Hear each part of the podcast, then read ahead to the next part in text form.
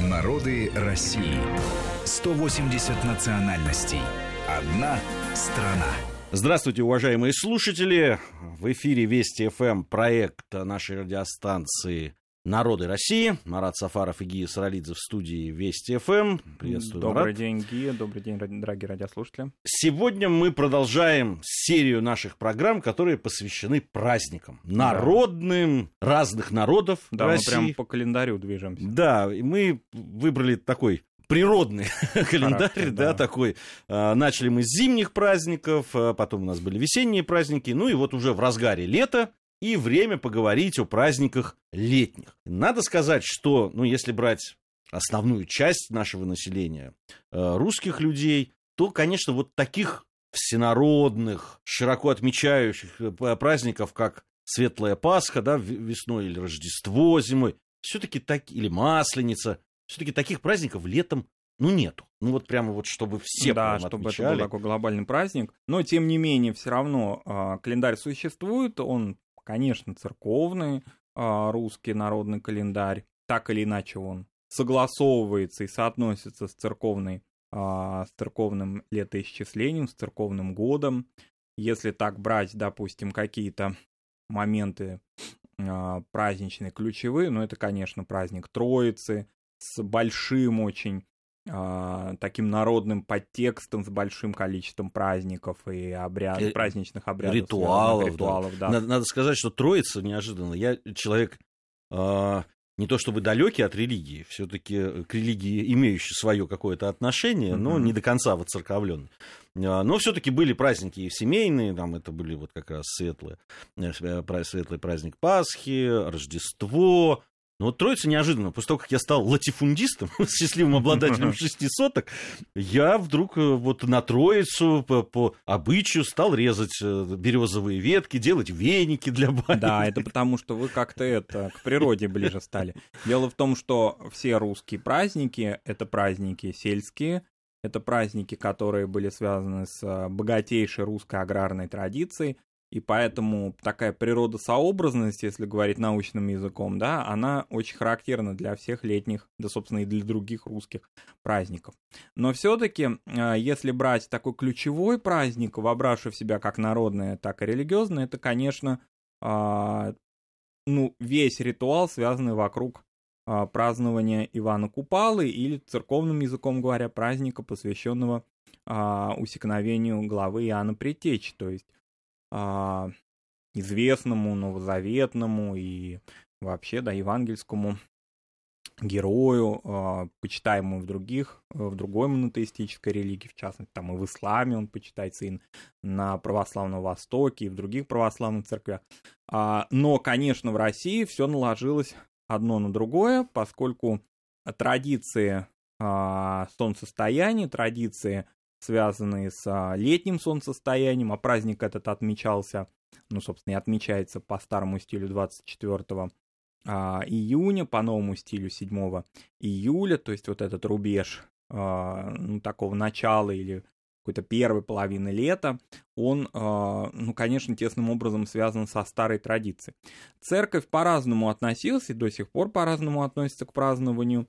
Сейчас, конечно, он в значительной мере если приобретает какие-то народные формы, это уже какие-то восстановленные формы, потому что в 20 веке а, вот эта аграрная традиция прервалась, но тем не менее прервалась не везде и не всюду, и разные отношения епархиальные в разных частях России, в разных частях, в частности, Белоруссии, где этот праздник активно отмечается, в Полесье, например оно различно. В основном связано с тем, что вот эти, ну так скажем, да, излишества, так или иначе восходящие, конечно, к языческой традиции, они порицаются, поскольку вроде как бы, да, форма сама по себе церковная, а содержание остается таким народным и часто а, восстановленным. Но, тем не менее, в некоторых местах он имеет, или, во всяком случае, какие-то элементы его имеют а, все-таки вот эту протяженность. Вот мне в 90-е годы довелось наблюдать, ну, я бы не сказал празднование, ну, какое-то, так скажем, память, во всяком случае, об этом празднике в удивительном таком крае. Это крайний восток а, Рязанской области, Сасовский район Рязанской области. А в Старой России это был, были уезды Тамбовской губернии, такой край уже с диким полем по существу.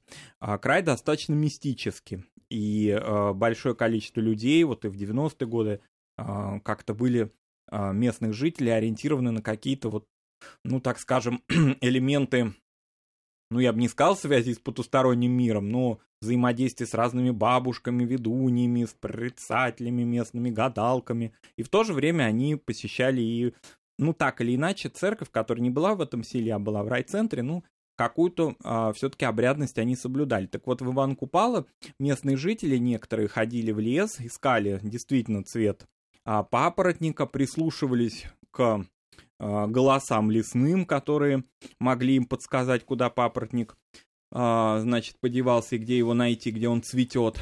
Но потом иногда такие комические там ситуации возникали, что э, голоса эти оказывались не голосами каких-то, да, потусторонних существ, а блеянием овец, которые, значит, отстали от стада, а, потерялись, и там бедные несчастные, значит, ищут своего пастуха.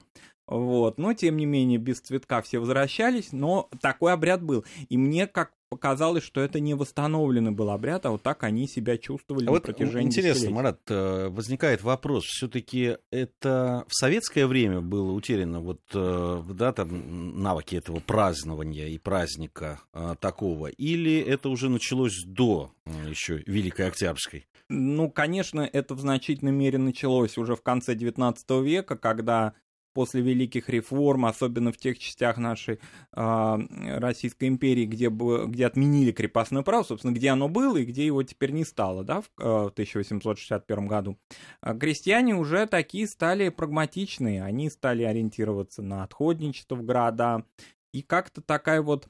Э, ну, скажем так, благостная община, может быть, с церковной точки зрения она не очень-то была благостная, но такая цельная, в какой-то степени наивная, ориентированная э, на вот эти вот такие приметы и традиции, она стала уже разрушаться. Вот когда общинный э, строй, так скажем, да, стал разрушаться, конечно, стали теряться и вот эти народные традиции. Но конечный такой, ну, скажем, бой этому дала коллективизация в советское время, безусловно, а, советская культура, которая стала проникать так или иначе в деревню, это стало уходить.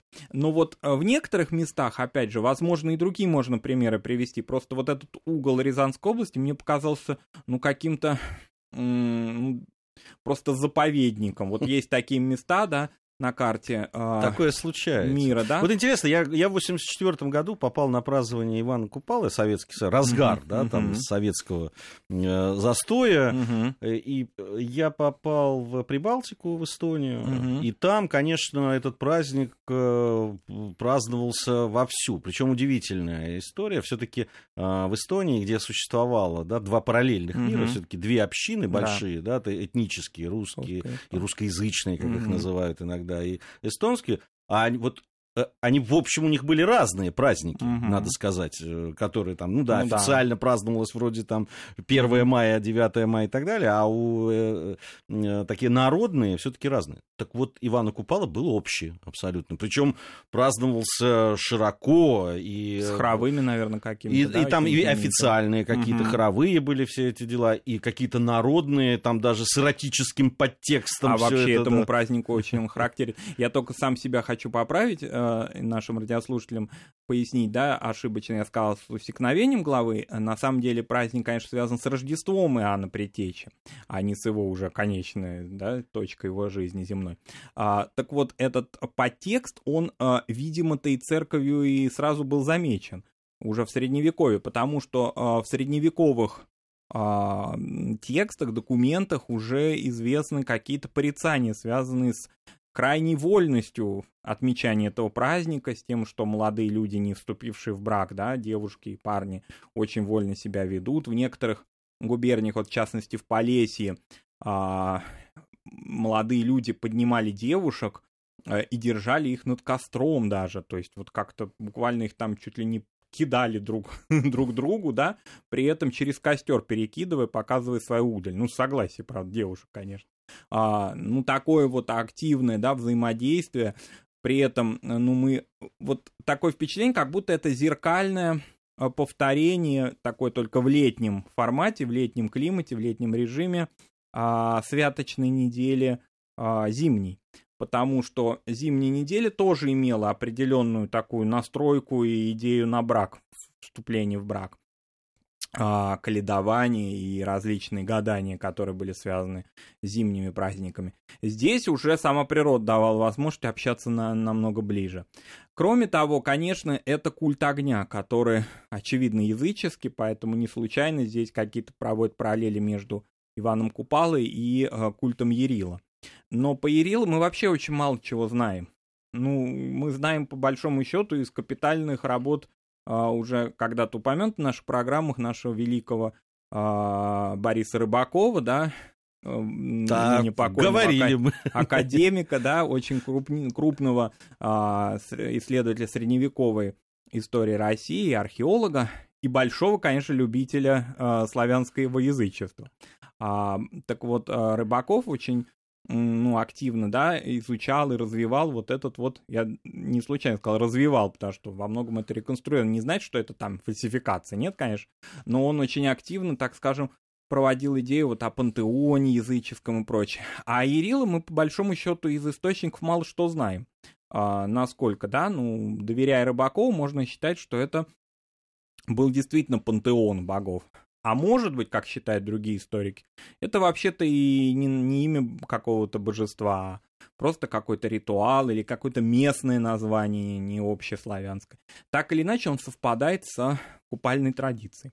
А, и опять же, церковь это отмечала, и Тихон Задонский это отмечал, а, известный церковный деятель, и а, порицал это. Ну, в общем, это вот то, что шло вроде бы в параллель, но при этом противоречило друг другу.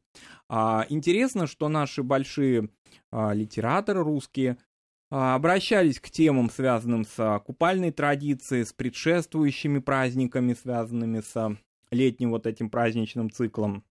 В Гоголевской, ну, известно, да, а, традиции, да, в гоголевской литературе существует произведение «Вечер накануне» Ивана Купала. Есть очень интересный, вот, когда, к сожалению, не знал об этом, вот буквально недавно прочитал э, колоритные, очень теплые стихотворения Сергея Есенина, посвященные Купалу, э, празднеству этому «За рекой горят огни», и а, матушка в купальницу по лесу ходила очень такие русские, фактически стилиз, стилизованные под а, купальные песни, его стихи, а, которые, конечно, навеяны тоже вот Рязанской, но только Рязанская вот в моем рассказе была Рязанщина такая уже Тамбовщина, а его Константиновская это вот уже такая Рязань настоящая, исконная. А, поэтому, ну, несмотря на то, что были какие-то противоречия, народная традиция, конечно, это все сохраняла. Кроме того, а, купальная вроде бы традиция была городская, то есть была сельская, но в город она тоже начала проникать, а, поскольку цикл весь этот праздничный, он ведь, а, Иван Купал это часть этого цикла, да, который был а, фактически, да, вбирал в себя, ну, так называемые, так называемые зеленые святки, зеленую вот эту вот такую, да, летнюю традицию, да, которая была связана и с поминанием, в частности, усопших, по, ну, которые, так скажем, в течение года ушли из жизни а, не, ну, допустим, утопленников тех же самых, да, а, это предшествовало. Был такой праздник очень интересный, посвященный Аграфене. Ну, считалось, что это святая вообще, она Агриппина римская, ну, у нас Аграфена. А, так вот, Аграфена это предшествовало Ивану Купалы а, празднику, и в этот день а, ну, старались обязательно в канун, да, празднества, помыться, причем если в южных губерниях мылись, э, купались по существу, да, в реках, в озерах, то на русском севере была э, традиция более такая основательная, мылись в банях, и при этом э, впервые в году уже использовали различные травы, которые уже в это время созрели, выросли, и их использовали в мытье. А вот интересно, что к Ивану Купала так или иначе приобщена ну, я бы не сказал, что это культ, но, во всяком случае, какая-то, как-то люди носились такой травой, которая нам хорошо известна, как Иван да Мария. А, и при этом в подтексту этой безобидной травы тоже был, ну, в какой-то степени эротический. Иван да Мария — это, в общем, брат с сестрой, которые не знали об этом, вот, о том, что они брат с сестрой. и вступили в брак, а потом поняли, что, говоря научным языком, у них инцест. И, в общем, э, народ как-то вот посчитал, ну что ли, некоторые губернии считали, что-то они воплотились в эту траву, в эти цветы. Вот это очень как-то приобщается к празднику Ивана Купалы, использовать это, то есть эту а, траву заваривали, мылись, ну вот как, допустим, в некоторых губерниях использовали череду там. То есть это такая народная традиция, вроде там она может иметь какое-то прикладное значение, но смыслы у нее очень интересные, глубокие. Вообще вокруг Ивана Купала вот эта тема подтекста, намеков каких-то, каких-то таких, какая-то двусмысленность, связанная с предстоящим, да, вступлением в брак людей и с тем, что они уже начинают очень активно проявлять симпатии друг к другу публично в деревне. Понятно, что деревенский мир, он открытый мир, и там все это сразу отмечается, да. А, оно очень интересно. В частности, еще а, вот в Стоглаве, Стоглав а, это известный, да, документ а, 16 века, церковный документ, уже это отмечалось, вот это все, что что-то как-то не так, неправильно это осуществляется.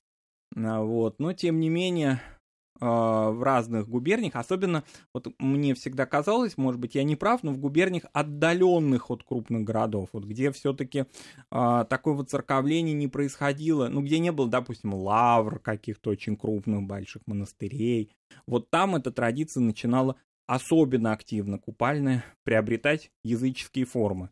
Или, во всяком случае, языческие формы не уходили от этого. Понятно, что допустим, Иван Купала отмечали в Московской губернии, в Владимирской губернии, но вот в этих вот окраинных местах Полесье, Тамбовщина, Поволжье, это очень активно сохранялось. И, может быть, отчасти до наших дней. Интересно, что э, с купальным сезоном связан и другой летний праздник. Правда, его окончание, это Ильин день. Uh-huh. Э, ну вот День Ильи Пророка многие Э, знают, потому что в этот день десантники... Да, 2 августа. 2 да. августа, да, э, или 20 июля по старому да. стилю.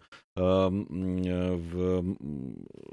именно с этим связано, потому что Илья Пророк считается покровителем воздушно-десантных войск, и в связи с этим ну многие ну, да. знают этот праздник. Ну, кстати, праздник-то такой, он традиционный, тоже народный праздник, отмечается у многих э, славян, и восточных, и южных, у грузин, кстати, у греков, тоже у других народов, которые православие исповедуют, это достаточно такой серьезный праздник. И он, что с купальным сезоном он ассоциируется, считается, что после Ильи э, ну, вроде как заканчивается купальный, купальный сезон. сезон. Хотя климат меняется, да, у нас есть известные даже советские там стихи о том, что там э, скоро август, за окнами дожди, а на самом деле у нас иногда лето только начинается, да, в самом апогее. Тем не менее, водоразделы, конечно, существуют. Вот этот водораздел начала лета, связанный с Иваном Купалой, отчасти с Троицей, а, он как бы знаменует собой поворот от весны к лету. Дело в том, что в этот период времени возникает небольшая передышка а, у крестьянина между завершившимися уже посевными работами и еще не начавшимся сенокосом. И не только у русских или у белорусов у, сегодня мы, наверное, об этом поговорим, да, и у многих тюркоязычных народов, оседлых, у земледельцев, э, живущих в России, этот период должен был быть отмечен как-то, каким-то гулянием, каким-то празднеством, когда все-таки определенный, ну, буквально там 10 дней, максимум 2 недели есть периоды, когда э, есть разгрузка определенная от тяжелого крестьянского труда, и поэтому возникала эта идея. Э, это каким-то образом ну, соотнести с церковной традицией, потому что вне ее все равно приходской человек, да, живущий в рамках прихода, какой бы приход ни был, где бы он ни был отдаленный, насколько бы церковленность этой местности была или не была, да, религиозной, тем не менее с приходским календарем он должен был это все соотносить. А, вот еще один момент, который смущал очень многих людей, а, он тоже был не повсеместный, не по всем губерниям, но все-таки существовал обряд а, так называемых горелок тоже подтекст был совершенно очевиден. А, ну, в общем, смысл этой игры народной, да, крестьянской, заключался в том, что молодой человек пытался, значит, ну, гоня, гоняться буквально, да, за девушками, которые вроде как бы какие-то пары уже себе выбирали во время этого, э, этой игры. Вот если он ее настигал, то вроде как она уже становилась его девушкой. Хотя, конечно, очень условно. А почему горелки? Потому что в начале э, игры он говорил, а, «Гори, гори ясно, чтобы не погасло». А люди говорили, что же у тебя там горит? Вот, и он, значит, соответственно, начинал в это время, ну, как бы его раззадоривали, обижали вроде как так, и он начинал бегать. Может быть, это сейчас нам покажется наивными какими-то такими, да, моментами, но мы должны понимать, что э, мир крестьянина — это мир природный или мир церковный, другого мира у него не было, у него не было, допустим, книжной культуры, которая была распространена у тех же церковных людей, в монастырях, допустим, или у городского какого-то населения, или даже у мещан. Поэтому крестьянский мир, вот он такой, какой он есть. И поэтому эти элементы, ну, как они стилизуются, как они возрождаются сейчас, Конечно, народные праздники фольклорные, они отчасти интересны тем, что мы можем что-то наблюдать, реконструированное, но все-таки, как мне кажется, очень у многих э, народов, да, э, эти традиции, ну, уже приобретают какую-то фольклорность. Фольклорность становится самоцелью, что ли. То есть вот мы в некоторых программах говорили о народах, в том числе живущих на территории нашей страны, которые, ну, в силу каких-то причин, отдаленности от городов, да, быта прежде всего, ну, например, очень долгого сохранения кочевой, кочевых традиций, они сохраняют это, ну, в каком-то первозданном виде. Сейчас, когда мы увидим эти горелки, я думаю, что они ничего кроме иронии не вызовут. Вот. Ну, это, это такова традиция. Поэтому человек здесь, мне кажется, вот какого-то обострения или какой-то дискуссии между приверженцами этого и приверженцами церковной традиции, тем более, что там и Петров пост уже там намечается, да, когда должны эти все увеселения как-то завершиться. Здесь не должно быть, потому что и той, и другой части нашей культуры просто э, человек должен уважать верующих э, или уважать церковь, говорящую о том, что у него вот такая позиция на этот счет, считающий, что смешивать, э, ну, так скажем, память о а, предшественники Христа, о пророке, который, значит, о Христе возвещал, о Иоанне Предтече. А, и вот такой вот, значит, разгул, да, который часто люди сейчас себе позволяют, думая, а, наши предки так делали. Ну, это не есть, наверное, хорошо, да, поэтому церковную позицию можно и нужно понимать, конечно. А в связи с этим праздником есть какие-то какие-то традиции, которые касаются, допустим, Э, еды какой-то особенной. Ну, допустим, да, вот э, если взять, э, скажем, ну, продукты, которые уже появляются, ведь известно, да, что крестьянский стол, он был тесным образом связан с климатом. А к этому периоду времени, клим, ну, как бы сказать, уже запасы летние, запасы, вернее, зимние уже практически истощались, урожая еще не было. Поэтому в основном все то, что было связано со столом, это, он, это не постный период, поэтому он открыт, ему могла быть любая пища, но тем не ну, менее... Ну, ну то есть такого вот блюда, уже... которое символизировал в это и он И кроме того, это истощенный крестьянский период, когда крестьяне начинают уже собирательством некоторые заниматься, в частности, там, а, находить что-то в полях и лесах. В ну, ягоды времени. уже. Ягоды уже, да. Поэтому это период, когда истощение такое происходит. Дело в том, что странно, но для летнего календаря вообще не характерны какие-то, казалось бы, лето, самый разгар, разгар нашего так скажем, да, возможности получать витамины и какие-то блюда организовывать себе. Но таких вот каких-то символов праздников по летнему периоду не было. Напомню, что мы сегодня с Маратом Сафаровым говорим о летних праздниках э, народов России. Собственно, на, э, проект этот называется «Народы России». Э, мы сейчас уходим на новости, затем вернемся и продолжим наш разговор. Народы России. 180 национальностей. Одна страна.